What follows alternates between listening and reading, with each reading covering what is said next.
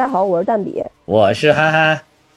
今天呢，我们要回归我们的老本行，去讲讲一部超级英雄的电影，叫做《黑亚当布莱克埃当》。布莱克埃当，行，英文已经快赶上我的水平了。嗯，对。对，这部片子是这个哈哈安利给我的，这个不是漫威系的，是 DC 系的一部超英影片，然后呃上映不久，嗯。算是一部比较新鲜出炉的一部影片吧。然后主角是我们的巨石强森，对，呃，作为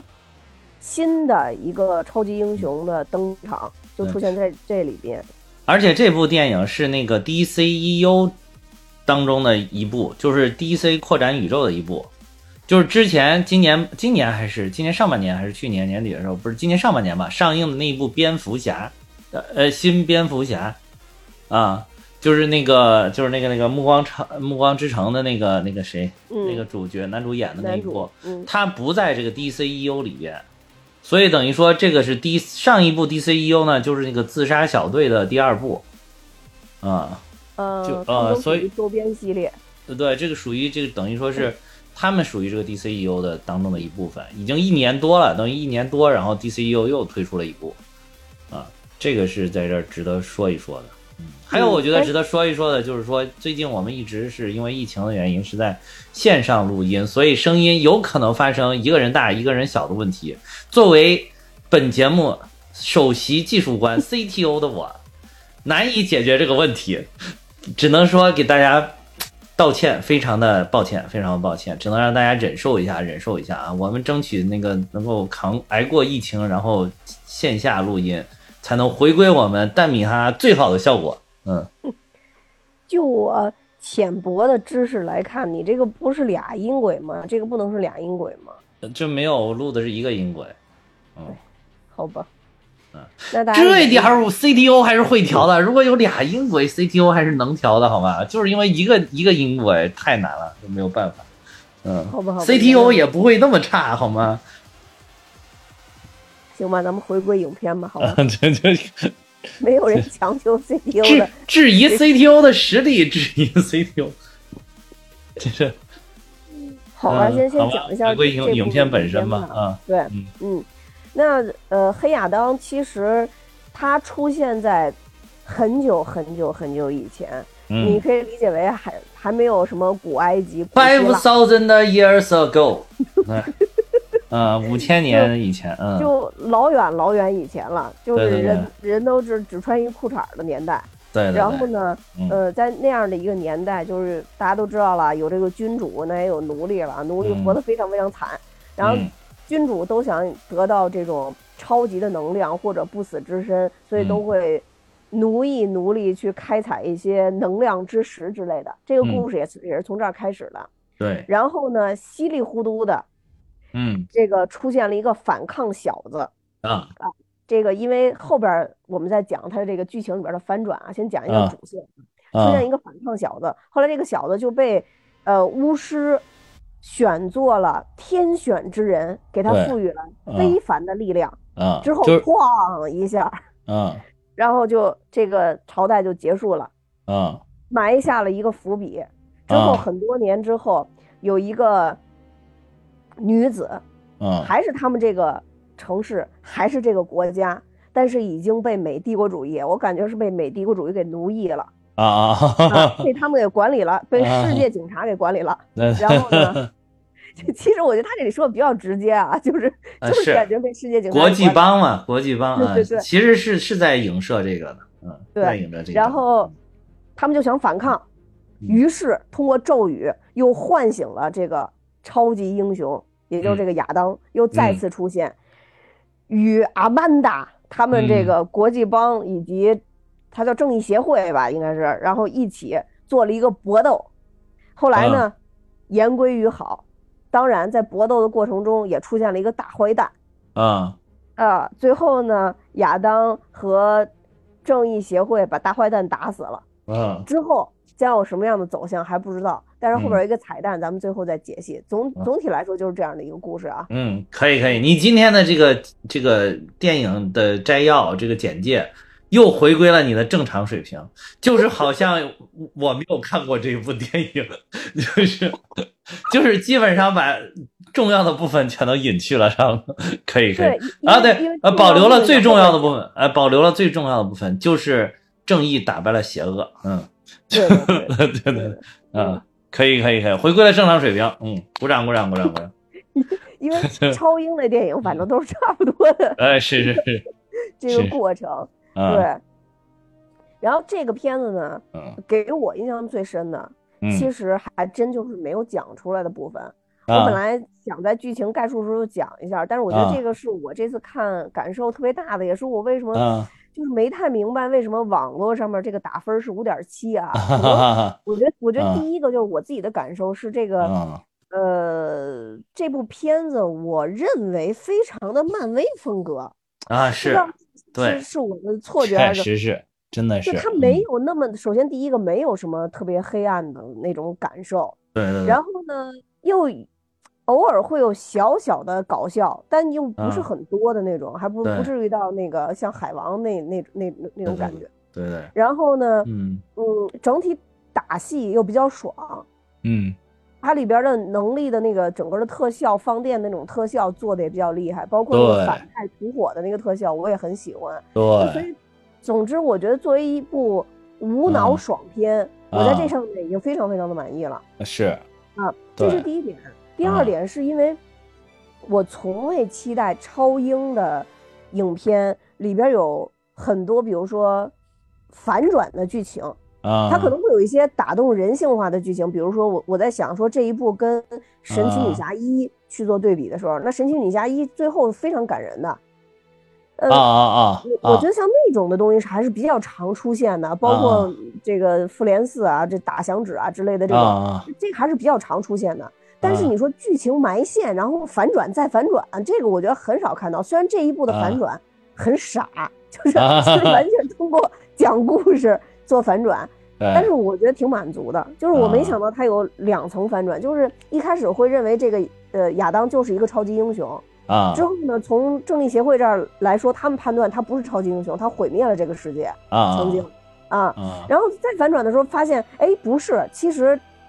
他既没有毁灭这个世界，他也没有对他也没有一份非常邪恶的心，嗯而他的儿子也没有像之前呃民间传说的那样说拯救了全世界，其实他儿子只拯救了他而已。啊所以我觉得这个这个让我我觉得还挺喜欢的，尤其像他儿子这个选择，他说嗯是神的选择，也是他儿子的选择。我觉得正常来讲的话，嗯获得这种神力的，无非就是到后面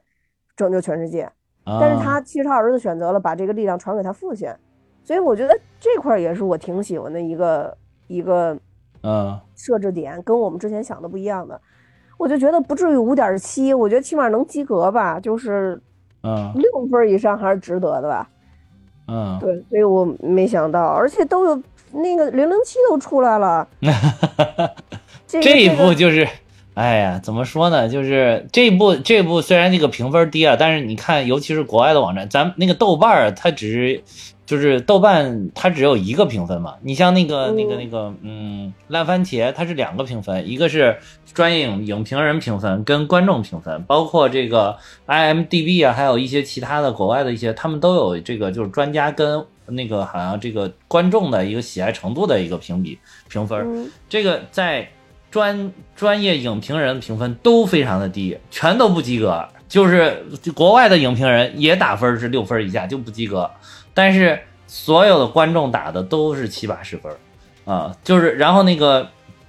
呃是烂番茄吧，烂番茄的那个观众喜爱度一度还冲上了百分之九十，就是在百哦他一开始开的时候是百分之八十八，观众喜爱程度百分之八十八，然后到最后那个有一度中间达到了百分之九十，然后后来又回归到百分之八十九，就是观众喜爱程度就稳定在了百分之八十九。这个等于说是这部电影，所以说为什么说我们蛋比哈哈是一个接地气的节目，是一个为普通观众发声的节目。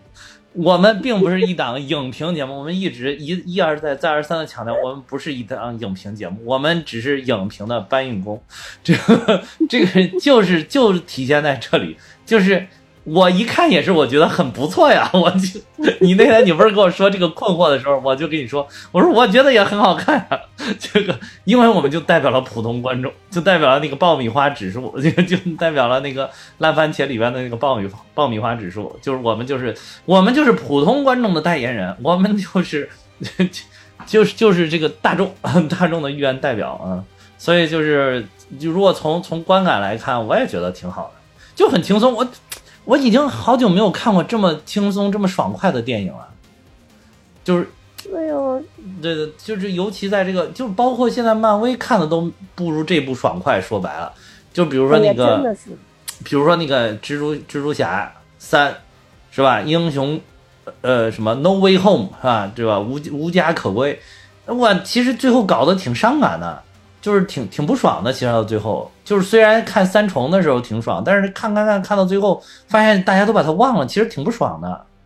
就是没有这种对，会有这种伤感的剧情出来吗？我觉得就漫威之前有很多这种伤感的剧情出来嘛，就是黑亚当这一部的话就没有，我觉得最后挺好的。啊，对，我觉得最后挺好的，而且我觉得它不失不失为一个有深意的影片，对，即便这个什么命命运博士到最后。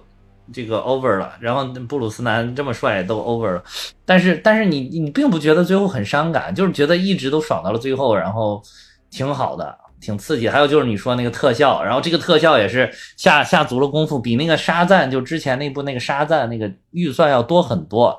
就是就是在那个这个巨石强森的努力争取之下，他的预算是比之前要多很多的，然后这个就导致了这个他的特效明显好于之前那部沙赞。嗯，嗯，其实当时沙赞的评分不是也不高吗？也不高，但是我看着也很好看，我觉得挺欢乐的。沙赞超逗的。对呀，对呀，我看我真的能笑出声来。那个沙赞，这个这里边都是小幽默，就是这个黑亚当里边就是。非常小、非常淡的那种小幽默，然后但是沙赞里边是真的就是想逗你笑的，就是想想去隔着你的那种，就想去挠你脚脚心儿的那那那种感觉，他就真的能给你挠笑了，反正至少能给我挠笑了，我就觉得还挺好。嗯，就是然后就是对呀对呀，然后就是说好多人是带着去看今年上半年新蝙蝠侠的这种心态。就是从一个我要坐在这儿，通过看一部反英雄的影片，深深的反思人性的命题，然后思考这个宇宙跟世界是怎么运行的，是思考 超作为一名超级英雄他背负了什么，然后来看这部电影，然后觉得我靠，这都都都什么呀？是不是那个是不是编剧他妈的脑子被什么汽车撞了呀？就就是是不是这编剧是不是写出来专门侮辱我们观众智商的？所以他就不及格啊。就就就是，但是但是我就说，咱们看电影就是看电影，就好比就买了一张五块钱的电影票，进到了进到了一个电影院里面，突然看到哐哐哐一顿乱砸，一顿乱打，然后就觉得哎不错呀，挺好，然后就出来了，就这种感觉啊。也可能我们没入戏啊，也可能是我们没入戏啊，我们就是把它当成一个小小玩意儿在把玩嗯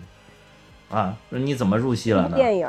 看一部电影睡两次的人来讲，我认为你当时还是没有入戏。我没有入戏，我现在不行了，年纪大了。我看到十一点多，就是到到一半的时候，大概百分之四十多的时候，我睡着了，然后又又大概睡了半个小时，起来把它给关了。那你后来又看了一遍吗？没有，我接着后半段看。我为啥要把前面再看一遍啊？哦哦哦。啊，我就第二天又把后半段看了。哇塞，不行了，年纪大了，现在年纪大了，真不行了，哎。就是你知道这种东西，如果在家看的话，就特别容易被手边的一些其他东西吸引，你知道吗？啊，是。这部竟然让我后边放下了手下的东西，然后直接就特别认真去看。我觉得这个肯定就其中有一点不可否认的是，因为巨石强森我本来就很喜欢，因为我觉得他演的所有的角色都挺讨喜的。别人别人说他是这个动作谐星嘛，就他挺都挺讨喜的。然后再加上一个。就是这部吧，我觉得特别有意思的是，就是神的救赎这一点，嗯，就我我不我觉得 D C 里边有好多都是以神的这个角度在在在讲事情，啊，包括就是说，你看正正义协会，他也判了那么多人，但其实没有人能打败他。然后还有那个，呃，包括一开始，呃，他们国家被占领了之后，人人民其实是也没有办法去反抗了。其实到嗯后面的话，还是有人去祈求神灵的帮助嘛，去啊祈求说通过这个神力找到以前的这个古老传说，我能不能唤醒以前的神，然后来拯救我们？就，我感觉它是一个特别特别特别传统的这个国外神教的这么一部影片，所以我觉得啊这个主题还挺有意思的。就是你其实我跟漫威对比的话，其实你看漫威里边比较受欢迎的一些角色，其实这种神教类的角色其实不是很多。我觉得可能呃、嗯，呃，你觉得雷神雷雷神呀，雷神，雷神是啊但是雷神其实他在里边很明晰的说明他们是外星人，他们啊先把自己，看成神，但他是我我感觉那个漫威，他可能是在启启动这个漫威电影宇宙的时候，他有意的想把这些就是更加平民化一点，然后把这个这里边的这个这些英雄们跟普通的老百姓能够再拉近一点，然后就让你觉得不他们不会高高在上的，所以他有意的把这些处理了，嗯。对，就好像那边的英雄都是通过科技的力量会多一些。你其实其实其实那个美国队长也是嘛，啊，啊，那那你说超人的话，他也是外星人，然后对对对基本上也属于那种神力的那种。但是就是就是那个就是嗯，DC 的这里边设计这些就是包括超人，包括这个黑亚当，包括沙赞什么，都觉得太 猛了，就是这 觉得简直是无解啊、你要遇到他，就是就就感觉好像没什么缺点，就就光光能打，怎么着都拿他没办法，就这种。但是沙赞好像跟呃嗯黑亚当应该是两人势均力敌的，应该是不不说不好谁赢谁输。是，啊但是就是说他们都很厉害，就是他们都是，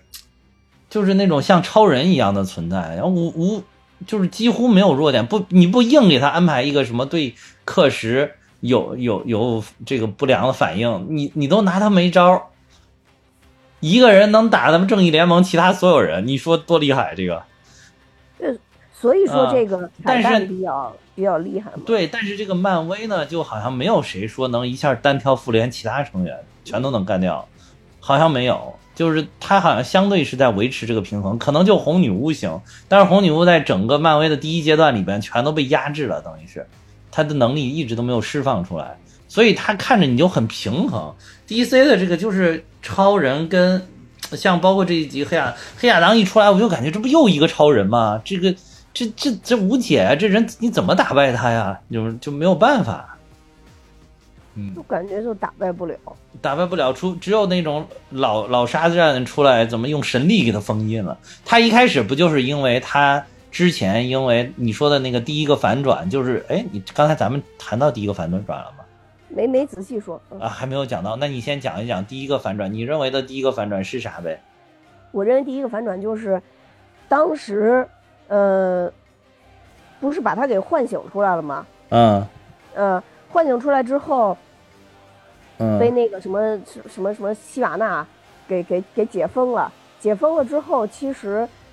大家都认为他就是那个神，嗯，就是当时拯救他们国家的神。但是啊正义协会来了以后跟，跟他说，跟那个博士说，不是这么回事儿，他根啊本就不是拯救你们的神，他其实当时是嗯毁灭了这个国家的。所以当时嗯。在电影里边出现了一幕，就是嗯。他在国王拿起那个还没有拿起那个邪恶王冠之前，嗯，他就突然爆发了神力，把整个的那个王宫全都给爆爆破了。就是他就已经把人家全都干掉完了，就就。对，就是还没有说这个国王要要嗯。干什么坏事儿，他其实就整个给爆破了。把这个整个这个国家国家就给毁灭了。而且其实从这里边来讲，为什么我觉得他也不能算是传统意义上那个最善良的那种英雄，就是嗯。他其实是为了执行他要做的事儿，是不惜任何手段的，对对对就其实一直在杀人。对对对，在这里边儿就是嗯那个，所以说他是反英雄嘛然说，嗯，对，虽然说这个世界警察感觉也不是什么好人，但是就是还是生命嘛，所以他感觉一直在杀这些人，就这些这些美国美国鬼子。对，那直接就变美国鬼子，人家这边设计的还属于那种恐怖帮派，其实。虽然性质差不多吧，这个就是，就嗯类似于这种的吧。但啊。是实际上，你看正义协会的人是一直在给他擦屁股，就是正义协会人在在跟他联合的时候，其实也是一直在救这些嗯，是啊，就是尤其那个英鹰，人，尤其那个鹰人，对嗯，对，没错。就，正义协会的领袖啊，那个鹰人，嗯，说他就是对标那个美国队长，在这里边很有点像美国队长的那种，就包括那个精神洁癖、道德洁癖都一样。呃，新一代美国队队长吧，呃，对，而且对，呃，对，而且形象是新一代美国队长，一个是肤色发黑，一个是带翅膀能飞，就 就这个新一代美国队，长。就就完啊。全对标，我当时觉得是完全对标。啊啊，对，所以这个是一次反转，因为巫师之所以封印他，从正义协会的角度上来讲，就说的是他因为无，就是他不控制自己的力量，嗯无，差别杀人，他只要嗯想报仇，他就把周围所有人都爆掉，所以他是一个危险的存在，所以正义协对会人才要把他逮起来嘛。对，那当时博士的话对这个东西是不信的，所以跟他啊去求证嘛。那个啊我觉得是第一次反转，就是啊感觉也有可能。那要不然巫师为什么封印他呢？啊，所以这是我觉得第一次反转。啊，嗯，那第二次反转呢？第二次反转就是真正的事实啊，就他自己口述出来的，啊，就是，嗯，而且我觉其实是他儿子被选中了，是吧？对，就是他儿子被选中了。我嗯因为他第一次的时候就很让你觉得是，嗯呃，当巫师赋予他力量之后，那个小孩儿就直接变成了嗯黑 亚当，就直接变成了就是巨石强森的这个形象嘛。嗯但实际上来讲的话，不是他讲述的故事是他的嗯。儿子被选成了，他儿子就是一个超英的另外一个英雄的形象，也很壮，变成一个大的男子汉的一个形象。但是因为发现他要被杀了，他儿子就把力量沙赞就直接传传递给了嗯，呃巨石强森，就是他传传递给他爸，所所以他就直接变成了一个超级英雄。但是他嗯。儿子在传递完力量的时候，本身还非常开心的，但突然被箭射中了，因为他已经没有超级能量了嘛，对对所以他就死在了他爸的怀里。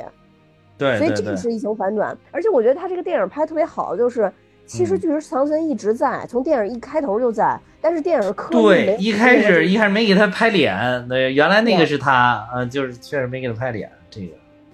做了个铺线呗，做了个铺垫，嗯，对，嗯。而，且那个身形，你看他就是一个很柴很瘦的一个，那个我估计是那个什么用电脑特效做了吧，专门把他做瘦了，对，没错。嗯。然后你再看他获得沙赞力量之后，你再看他那样，好嘛，嗯。变成他嗯自己了。嗯，对，就这个是第二次反转嘛，所以我觉得还挺，还还挺有意思。嗯，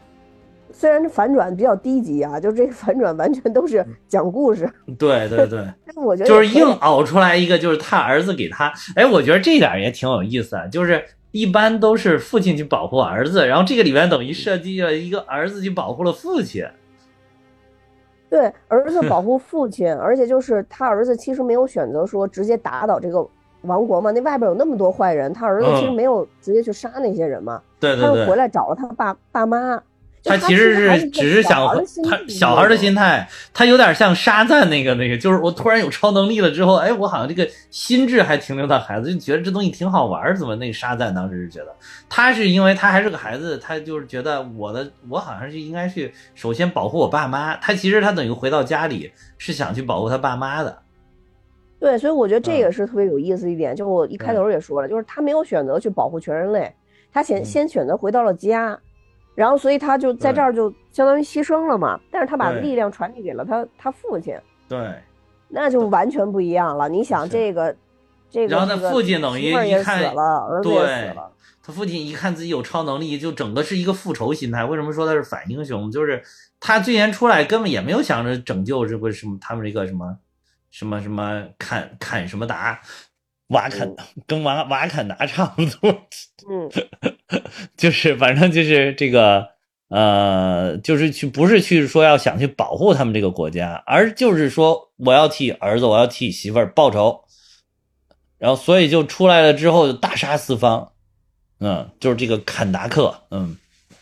他这个国家坎达克，我当时他一出来，我说这个坎达克瓦坎达好像啊，感觉什么名字，坎达克对，嗯所以就是呃，说白了嗯就是他因因为他儿子和他媳妇儿就爆破了呗。嗯，我觉得也是也是情理之中吧。而啊你看他在这个之后塑的雕塑，就是他不是相当于是坎达克这个国家一个传说嘛？。对但你看，其实雕塑塑的是他儿子，对，就是一开始就是他不是在那看他那个雕塑，我还以为他在欣赏自己的雕塑呢。结果其实后来你你等他揭示这个故事故事之后，你就感觉这个其实就是他儿子的形象，根本就不是他的形象。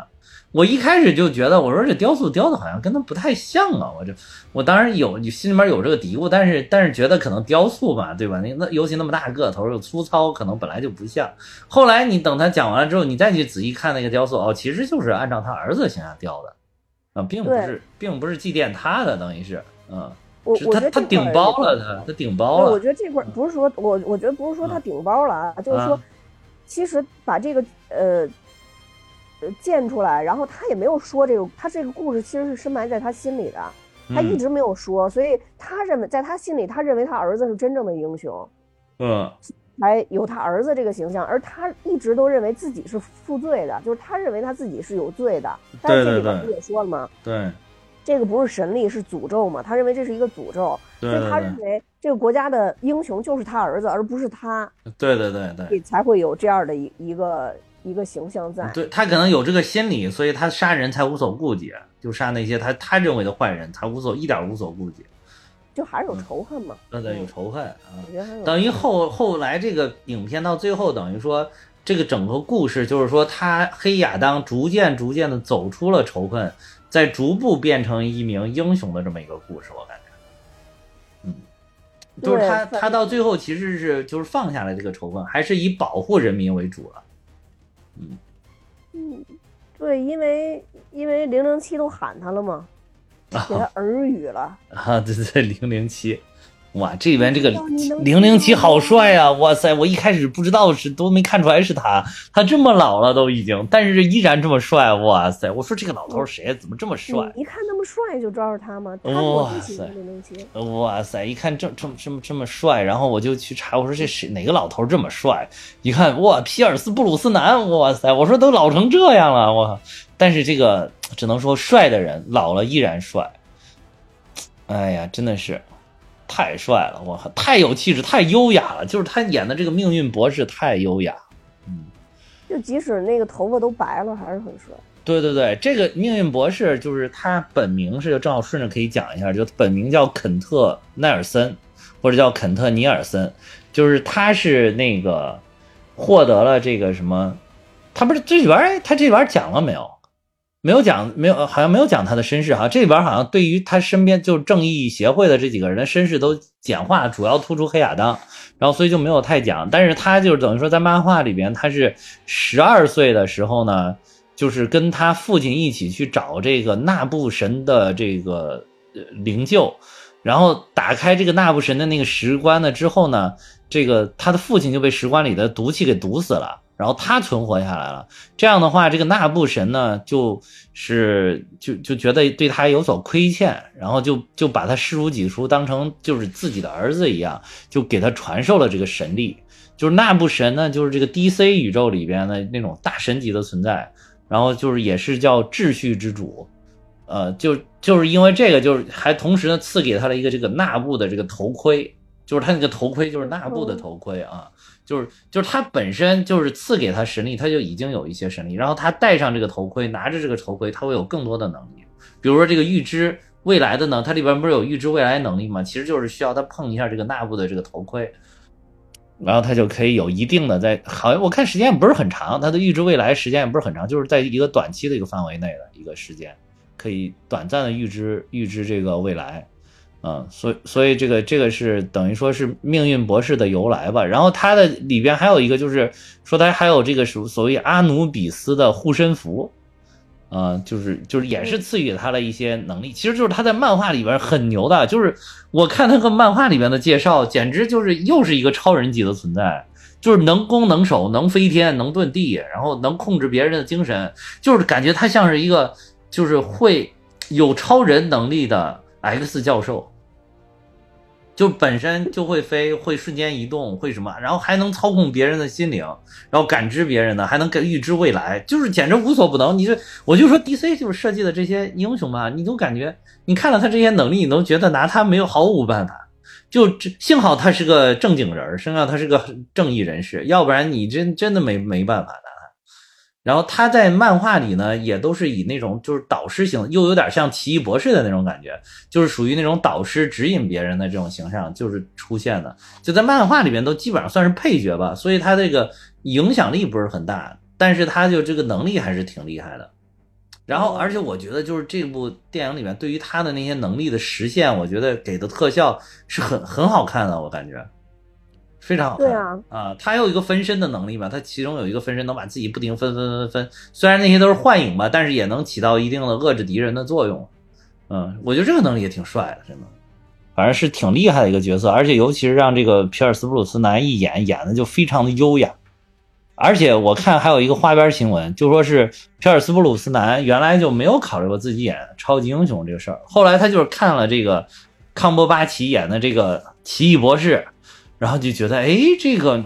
不错啊，这个说这这个就是有我这个风范啊，这个就有我这个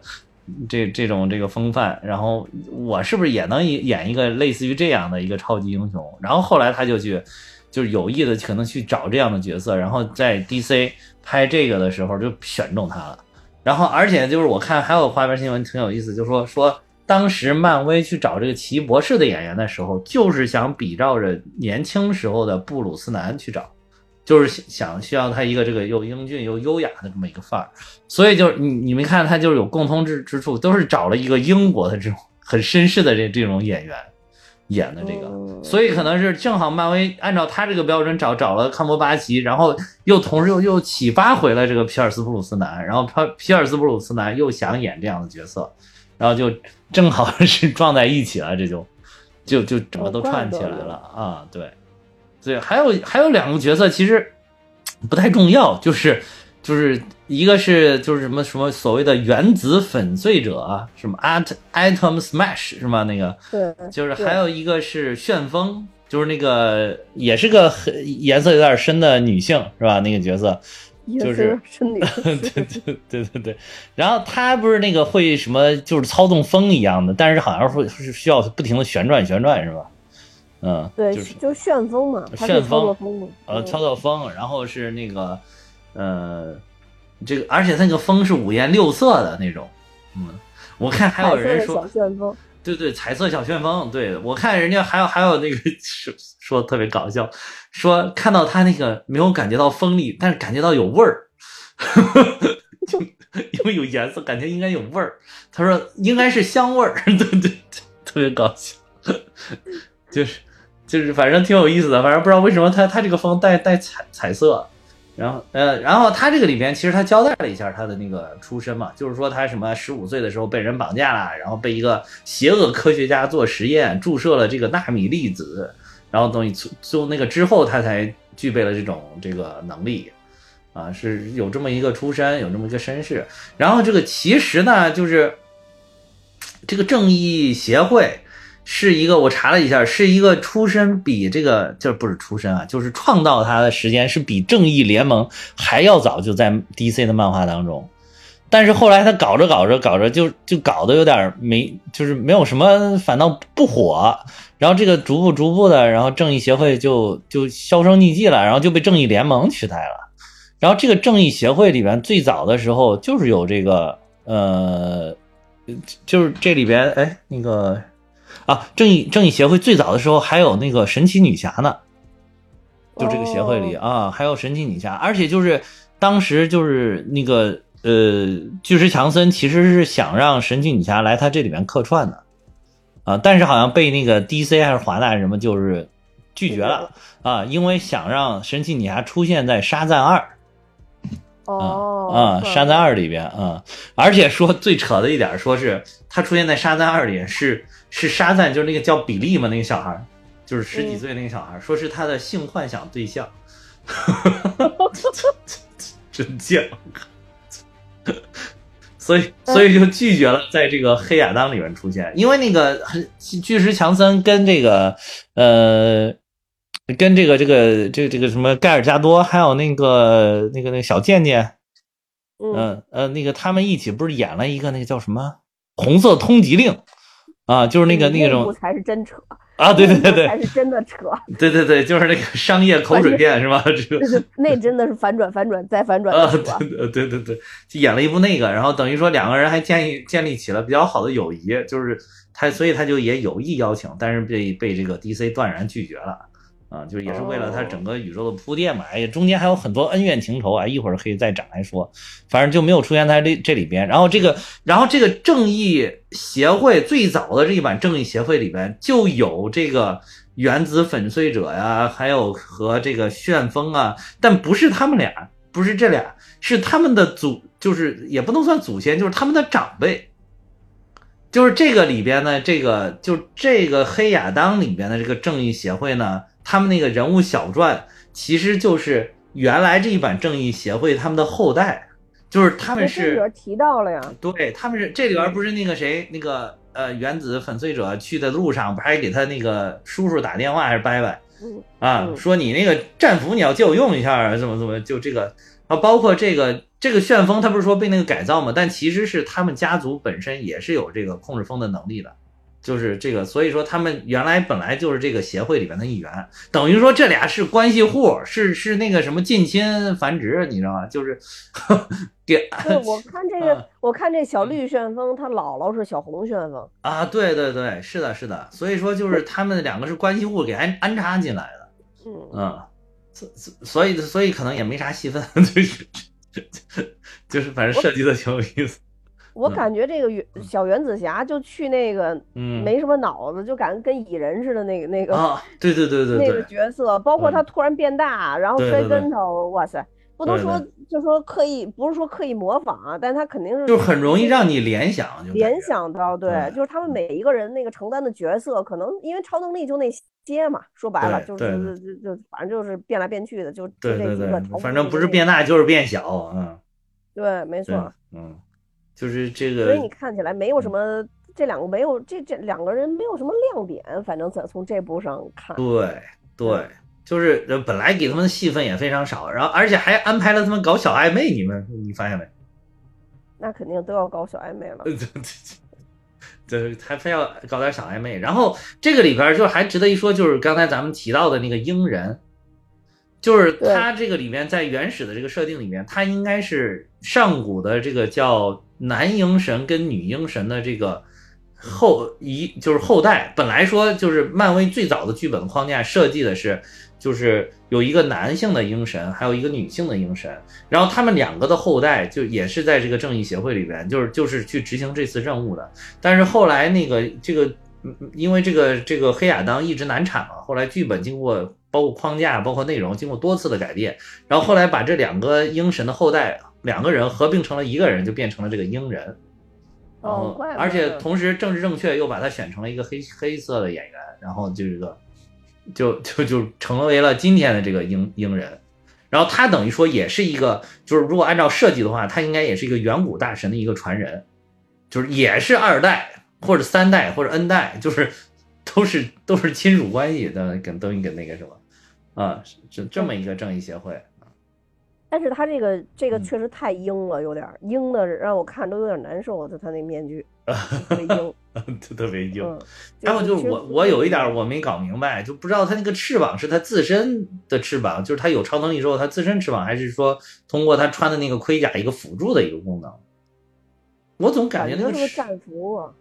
但是我感觉那个翅膀好像跟它融为一体一样的，就是不知道它是不是自己能伸展出来，搞不明白啊。反正能飞，嗯，反正还有他那个手里边拿那个紫金锤，我也不知道那个是干嘛的，手握紫金锤，就 看着好像挺厉害，但是好像打不住的人，我老是老是打不住黑亚当。但是好像他有一段吸取了那个黑亚当的力量，然后再回馈就回去了那种感觉。哦，就是以力打力，哦哦，就是那个好像有点作用，好像啊，那个好像有点作用的，对。所以他那个紫金锤应该是我估计是有点作用，是个法器啊，就是但是就是展现的不多，能力就是这里边主要把黑亚当设计的太强了，所以就是等于说正义协会大概是这么个情况，而且就是还有一点很有意思，就是跟为什么说它是 DCEU 的一部作品呢？就是你没看这个派正义协会去抓这个黑亚当的这个。是沃勒，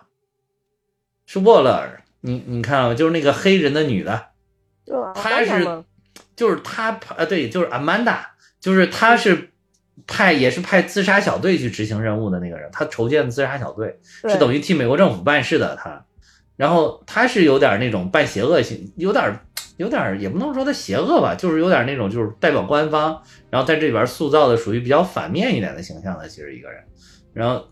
这这一点可以体现他跟这个什么自杀小队啊什么的，呃，包括超人什么，他们都是 DCEU 一个一个宇宙里的。嗯对，嗯，看过《自杀小队》，肯定对他不不陌生。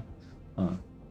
就感觉这是一个特别邪恶的女子，她跟那个啊那什么一点儿都不一样，跟局长在我心里的那个形象一点儿都不一样。啊，对对对，嗯，哦对，还有就是说这个什么安德里安娜，就是这个女主，就是本来他设计的，我刚才不是说有有男鹰神跟女鹰神吗？那个男鹰神的后代就是那个鹰人，女鹰神的后代应该就是这个安德里安娜。就是他本来设计成是这个，但是后来因为他们两个角色合并了，所以就把她升升为了主角，然后就变成女主了、哦啊，就变成女主，但是跟鹰鹰神就没有任何关系了，也没有超能力了。嗯，其实这里边这个女主真的也也比较弱，就是也不是属于镜头特别多的那种。对，就好像也没啥戏份，好像，嗯，就就是鹰神确实是戏份重，我真觉得这个鹰神真是特别给了戏份。啊，对对对对，嗯，是，就可能要塑造他这个领袖的这个形象吧，我觉得后边肯定是有有很大戏的。对对对，对。对，然后还有一个特殊的存在，必须嗯要提一下，啊，就是，呃，我觉得他这个比较精心的，就是在这个黑亚当里嗯。安排了沙赞当时那一部里边的巫师出现。啊，当时是是是。沙赞赋予能量的，感啊。感觉有点搞笑的那个巫师，啊。就是一直跟小孩嘚啵嘚嘚啵嘚，啊就是我选中你了，你不是，你不是，你也不是，就是那个嘚啵嘚的那个巫师。然后在嗯这里边是一个看起来比较年轻一点的存在。嗯嗯啊。然后这个巫师其实就是《长安时辰》里边的那个阁老，啊，对对对对，对，杰曼汉苏，对他的鼻眼儿出卖了他。就我一开始看了半天没看出他是谁来，后来因为嗯他鼻子眼儿长得实在是太特殊了，然后嗯所以我就认出了他。他在嗯沙赞里边就是演那个巫师嘛，就是给沙赞赋予力量的。然后在这儿的话，嗯他也是，呃，第一个出他那给了每一个巫师一个镜头嘛，啊是先给了他，优先给了他。对对，因为他是应该比较主要的那一个，我感觉，嗯对他应该是巫师的老大，感觉是。对对对，嗯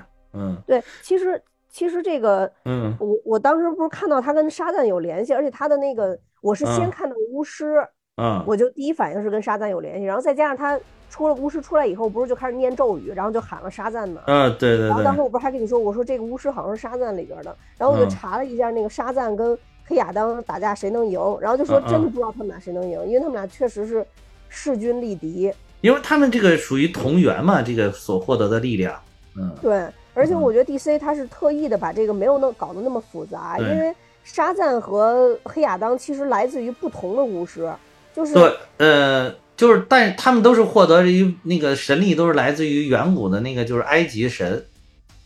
嗯。呃，我我看了一下，一个是来自于呃埃及神话的嗯。这个巫师，然后一边儿是沙赞是来自于希腊神话的巫师，嗯，对，所以说这个可能是不太一样的，但是反正都是上古大神的力量啊。对他这个明显都是集合在一起了。对对，而且都是那个那个什么，而且都是这个呃巫师协会赋，就是等于选中的天选之子嘛，赋予他们的这个神力，所以他们两个的实力应该是势均力敌的，应该谁也打不过谁才对。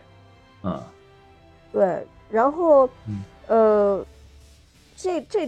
就是他这个六个巫师，其实就代表着智慧、力量、耐力、神力，嗯，然后勇气还有速度。所以就是其实他们俩为什么谁也打不过谁，就是因为他们嗯都是同时被赋予这六项的人。嗯对对，都是这几项技能啊，就是势均力敌嘛，可以说，嗯，嗯，对，同宗同源嗯，而且那个咒语都一样，嗯对，就说官方一直在受这个考验嘛，但是、啊。呃，就是官方自己也答不出来，就是谁更厉害，啊啊，官方一直不给解释。对对对。嗯，对呃，沙赞，沙赞就是不是，反正走了另外一条路。然后我看那个一个八卦，就是就是，呃，有人写的一个八卦，就是最早的时候，这个沙赞的项目，包括这个黑亚当的项目，最后还有一个是黑亚当大战沙赞的项目，都是这个巨石强森特别想去主导的一个项目，但是就是中间非常的曲折，就是这个呃，DC 一直不同意，就华纳那边一直不同意，就是就是谈因因为可能巨石强森提的这个要求也比较的苛刻吧。就是说要保证有多少预算的投入，而且要求巨石强森要求自己做制片人，然后由他自己来选导演、选编剧，因为他不相信这个华纳。尤其是后来，就是他在这个谈判的过程当中啊，又出现了这个正义联盟扑街的这个事件，就是看那个华华纳在胡整嘛，胡整，然后就所以就特别更加的不相信这个这个华纳的能力。所以在跟他谈的时候，他就一直要求这个的主导权，嗯，就是，然后结果就不同意。所以这个项目是是，据说是有十五年，也不是十八年的一个一个就是铺垫，就是应该是从二零零六年或者更早的时候就开始了，嗯，二零零四年应该是从二零零四年开始，这个这个这个项目就准备要推出，当时。这个呃，DC 选的就是这个巨石强森，啊，但是当时选选的是这个，这个这个这个沙赞，就是沙赞选的是这个巨石强森，就让巨石强森演那个 Billy 的那个大的时候，不是，就当时就选了，但是那个强森当时就说对对这个故事啊，还有这个导演编剧啊都不满意，就说必须要自己主导这个剧本。然后自己，然后要么就是自己当制片人，要么就另选制片人、选导演、选编剧，然后这样就跟这个就就就是跟那个华纳跟 DC 就就产生了这个矛盾，这个分歧了。然后所以中间就几度搁置，后续还不停的在谈，然后都几度搁置。哦，怪不得呢。啊，对，还有就是他的里边还有一段有一段一段八卦，就是说他强森强森自己有一个那个影视公司。是就叫七美元七呃制作公制作公司，就是叫七元制作啊。说说为什么呢？说寓意就是说这个强森在被这个橄榄球队解约之后，从事这个呃 WWE 摔跤手之前呢，就过得非常的艰苦，每天只有七美元，每天兜里边只剩七美元，所以就他就借这个为呢成立了一个公司，就叫七美元呃这个制作公司。然后他这个公司是跟他的前妻叫丹尼加西亚，他们两个一起创立的。然后后来他们在呃零八年的时候就离婚了。然后但是这个丹尼离婚了之后，就他这个前妻离婚之后，一直是他的经纪人，就是一直帮他去运作这种跟华纳啊、什么 DC 啊这些谈判的一些事宜。然后，嗯，而且这个我为什么讲到这个人呢？就是我后来发现了，为什么这部片里有这个彩蛋？我觉得跟这个丹尼很有关系。就是，哎，对，咱们还没有讲彩蛋是吧？要不要剧透一下彩蛋？讲啊讲啊，当然讲了。我已经讲过彩蛋了。我说彩蛋后边有超人，对。哦，对，就是，而且是亨利卡维尔的这个大超，然后他出现了，呃，就是。为什么有他？我后来发现，因为这个丹尼加西亚同时也是亨利卡维尔的经纪人。哦，呃，就是包括之前的超人项目、钢铁之躯，都是这个丹尼加西亚跟呃 DC 跟华纳去谈的。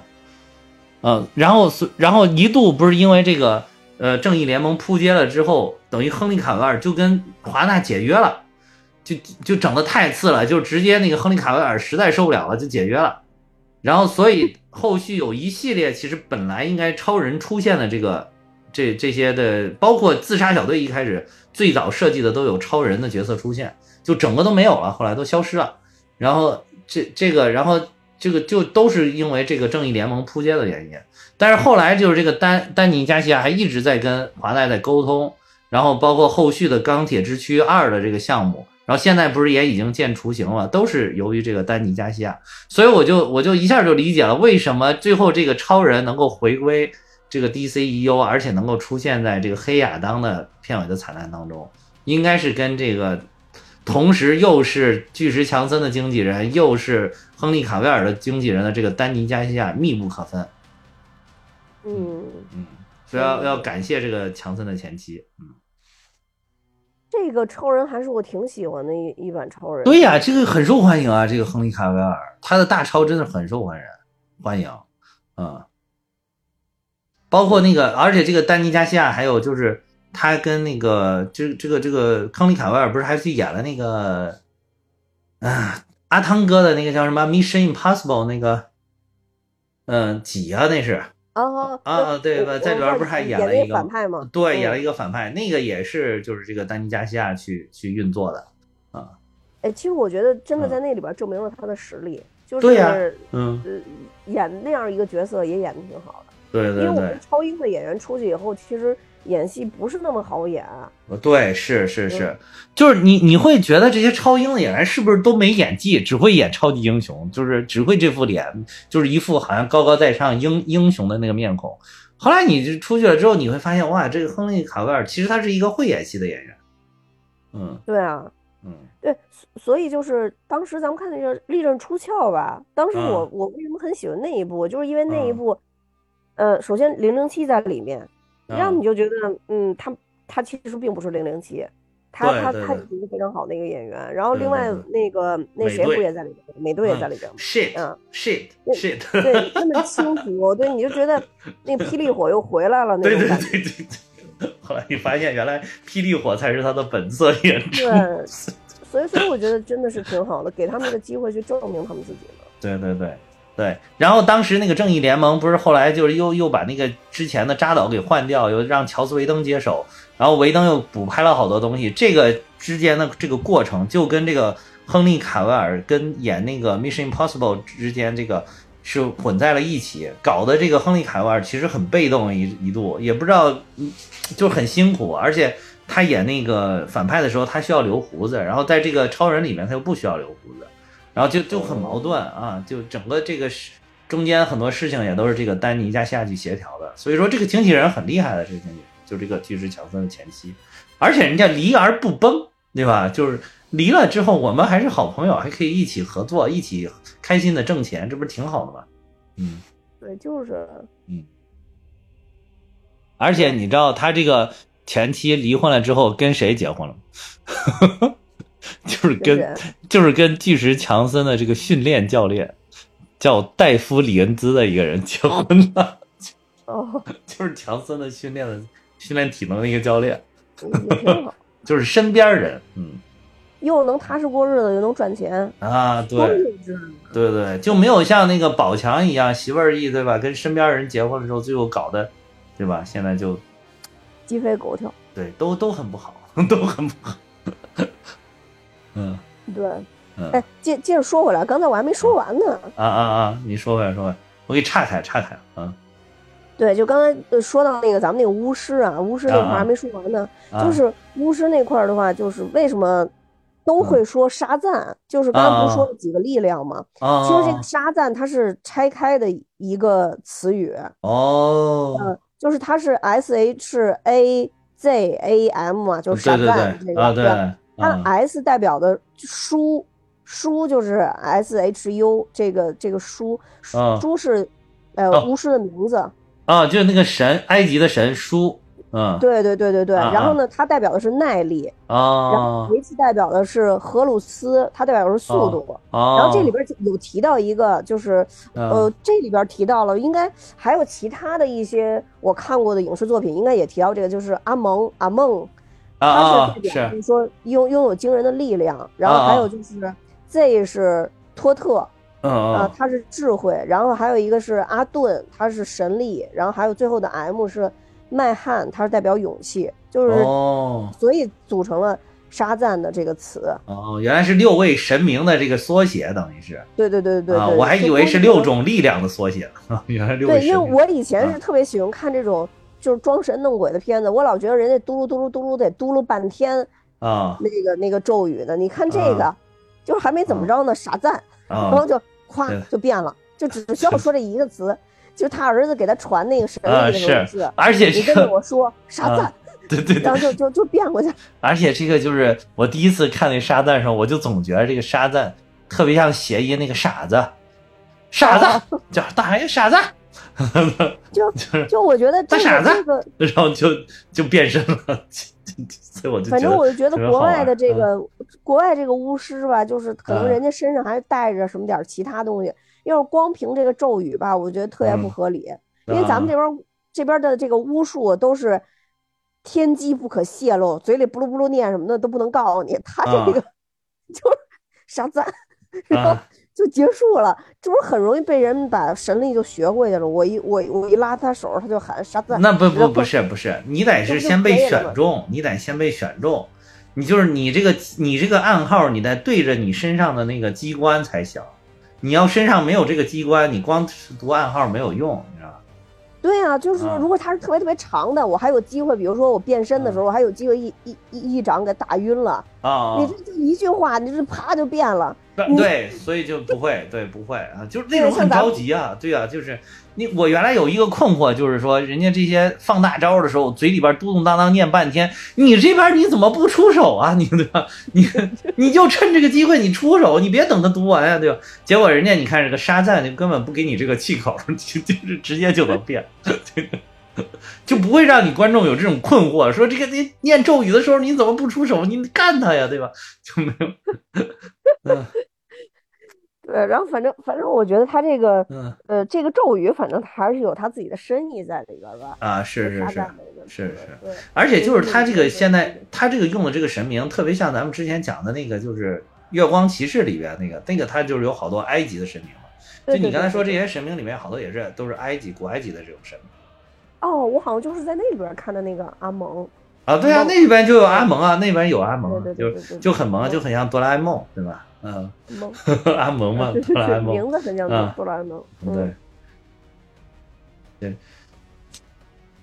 反正这这个我我就是看的有一篇那个文章，就就是在豆豆瓣上看，就是刚才我说的那个八卦里边都在那里边，哇，就真的是看着哇非常的详细，就是中间到底经过了哪些曲折啊，然后大家如果想了解的很详细的，就可以去那里边再翻一翻，有文字版本，嗯，去 影评的搬运工嘛，啊，影评都。反正因为这主要这嗯。部是一部爽片嘛，我觉得也没有什么特别多的说需要去那个嗯。去去去去去讲述它内在的一个含义。我觉得唯一内在的啊。可能就是我、嗯。我我刚才讲的，就是说我觉得 DC 可能不太一样，就是对神祈求的这一点，它可能比漫威要要做的更深一些，或者说。我为什么喜欢漫威？可能还是因为你刚刚说的，也许漫威它自己是有这个策略的，啊它以人的那个人最后变为神的这种神力，给普通人一个嗯。一个愿景，给普通人一个希望，让让大家觉得我也能变成超超英的这点。你说这种神对力，那我就很难了。对，就是比如说你他第一阶段，那就整个是围绕着这个钢铁侠来的嘛。钢铁侠不是大家都说是什么以凡人之躯比肩神明嘛啊？但其实我仔细想想，钢铁侠也不是太凡人，就是呃呃，他性格挺烦人的，但是他本身也不是太平凡的一个人，就是他，因为他很有钱，你知道吧？他是个他就拥有蝙蝠侠的超能力嘛。对他这个对，I'm rich，他非常的 rich，你说这个不，这还不这不能算是个平普通的平凡人，就是，但是已经是在这些众超级英雄里边，他是一个他自身是没有什么就是这个超能力的，他就是完全是靠他自己这些装备嘛，是吧？就什么呃富人靠装备，然后穷人靠变异，是吧？就是他是靠装备的这一块儿，嗯。可以这么说，呃，对对。说 D 不管是那个 D D D C 的还是漫威的，全都是富人靠装备，穷人靠变异，啊、都是这样的。要不然穷人真的没有办法跟这个富人相就是竞争啊，就没有办法。你钢铁侠就是靠这个装备装备上，不是有人计算说他一套机一套这个战甲大概是十几亿美元嘛？然后你你他一弄哐哐哐能造出几十个战战甲，你一般人哪造出来一一套钱都没有。天选之人，天选之人，我只能期待成为天选之人，嗯对对对没办法。对，但是总体来讲，就是我感觉漫威漫威应该是他一个策略，因为他的漫画里面，我觉得它里边那些好像还跟他这个影视里面的策略不太一样的。就当年画漫画的时候，好像不是说那么的非要贴近一个普通人，但是这个我觉得从他这个漫威电影宇宙开始的时候，他可能就树立了这么一种意识，就是把它平衡一点，嗯，就是对，嗯，你但是现在呢，渐渐渐渐，为什么第二阶段我觉得大家都好多人也有意见，觉得不好看？我觉得是不是跟这一点也有关系？因为他第二阶段这个里面越来越那种就是超能力者占据了主角，比如红女巫啊，对吧？他逐渐崛起，你就觉得好像我没有办法，包括这个征服者康啊什么的。其实征服者康倒还好，征服者康也是一个平凡人，他通过这个，他因为很有很高的智商，他是一个科学家，然后掌握了穿越时空的能力，才逐步逐步走上这个。但是你就觉得这个已经超越了平凡人能够达到的一个能力了，我感觉就逐步逐步的就。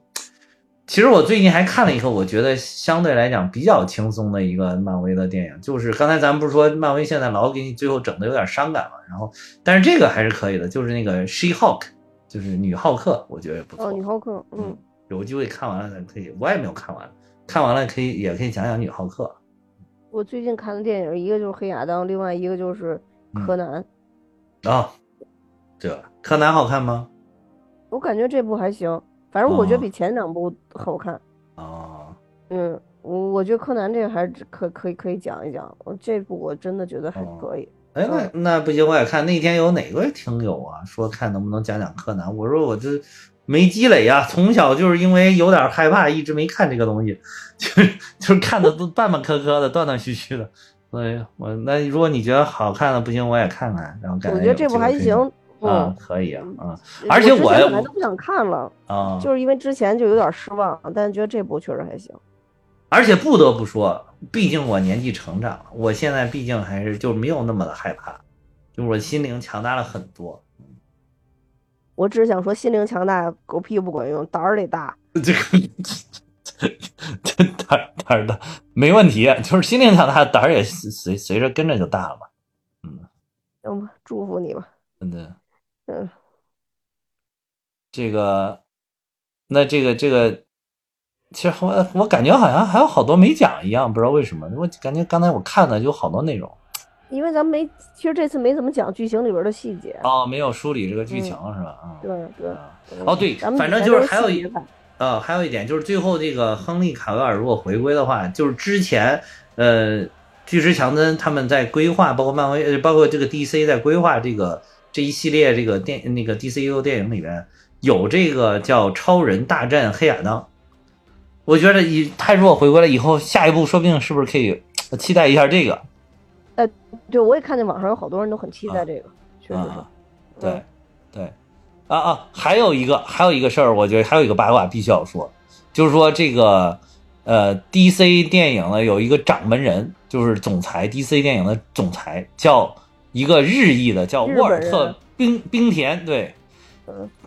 说这个家伙就是毁掉了这几年 DC 的一个主要推手。他不走了吗？啊，对，刚刚辞职了，走了，就被不是辞职还是离职了，反正走了啊。就是说，就是因为他走了之后，就感觉就这个 DCEU 才逐步逐步焕发出来了这个新的力量、新的活力。又重新燃起来了。对对对，他好像主政了六年，也不知道几年。反正说说，在他的这个主政期间，就是整个在他主政的这个期间，他的最大的成就就是让 DCEU 毫无发展，嗯，毫无进展，这是他的最大成就。嗯，就是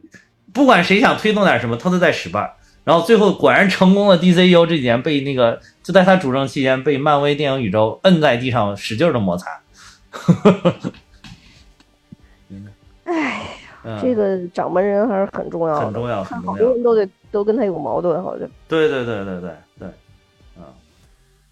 哎，所以也其实也是希望 DC 宇宙越来越好呗。我觉得如果是 DC 能跟漫威就形成原来在漫画阶段的那种竞争，对两两对影迷是非常非常有好处的，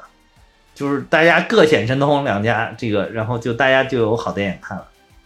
对啊，而且就是真的是就。原来超英可能是我喜欢看的，有一年有两部，那这样就变四部了，可能八部了。啊，对对对，特别多了。对对对，这肯定是全全球影迷的希望。是是是。行吧，差不多了吧？我觉得行。嗯嗯，因为这个没怎么太过细节吧，我觉得也是一部比较新的影片，而且大部分主线剧情，其实我们还是讲了的，也还是要保持我们剧透的这个原则。对。而且这个就是它的主线剧情非常的简单，说白了真的是非常的简单，你就大家只要去看，就就就知道了，就真的非常简单。如果不是因为非常的简单，也不至于那个专业影评人评分都差成这样，就是全球各地专业影评人评分都极低。但是呃，就是我觉得这个就是一个专业影评人和普通观众之间的一个距离吧。我觉得可能专业影评人也有他们存在的价值，那么普通影迷，我觉得也不用思考那么多，就去欣赏这种非常开心的爆米花的电影就可以了。对，没错，没错啊，然后就自己好好看去吧。呃，对，然后就是听看完了之后呢，就回来听我们这个普通观影人的代言人蛋比哈哈的影评 搬运节目，蛋比哈哈聊电影。对，嗯，行吧，就大家如果要是也是喜欢像我一样喜欢巨石强森，或者嗯想去看看《长安十神》十二《长安十二时辰》里边的阁老的表现，大家就去看这部《黑亚当》，我觉得真的还是不错的。不是你要这么说，我觉得就有点忽悠观众。你看不清阁老的表现吗？你是 太他本来就黑，那场景也黑，真看不清他。我跟你说，嗯，哎好吧，那嗯我们今天节目就到这儿吧。我也要跟嗯大家说，我们大米行有自己的听友群了，大家可以看节目的说明，加我的联系方式，我把大家拉进群。那今天就到这儿，拜拜。再见。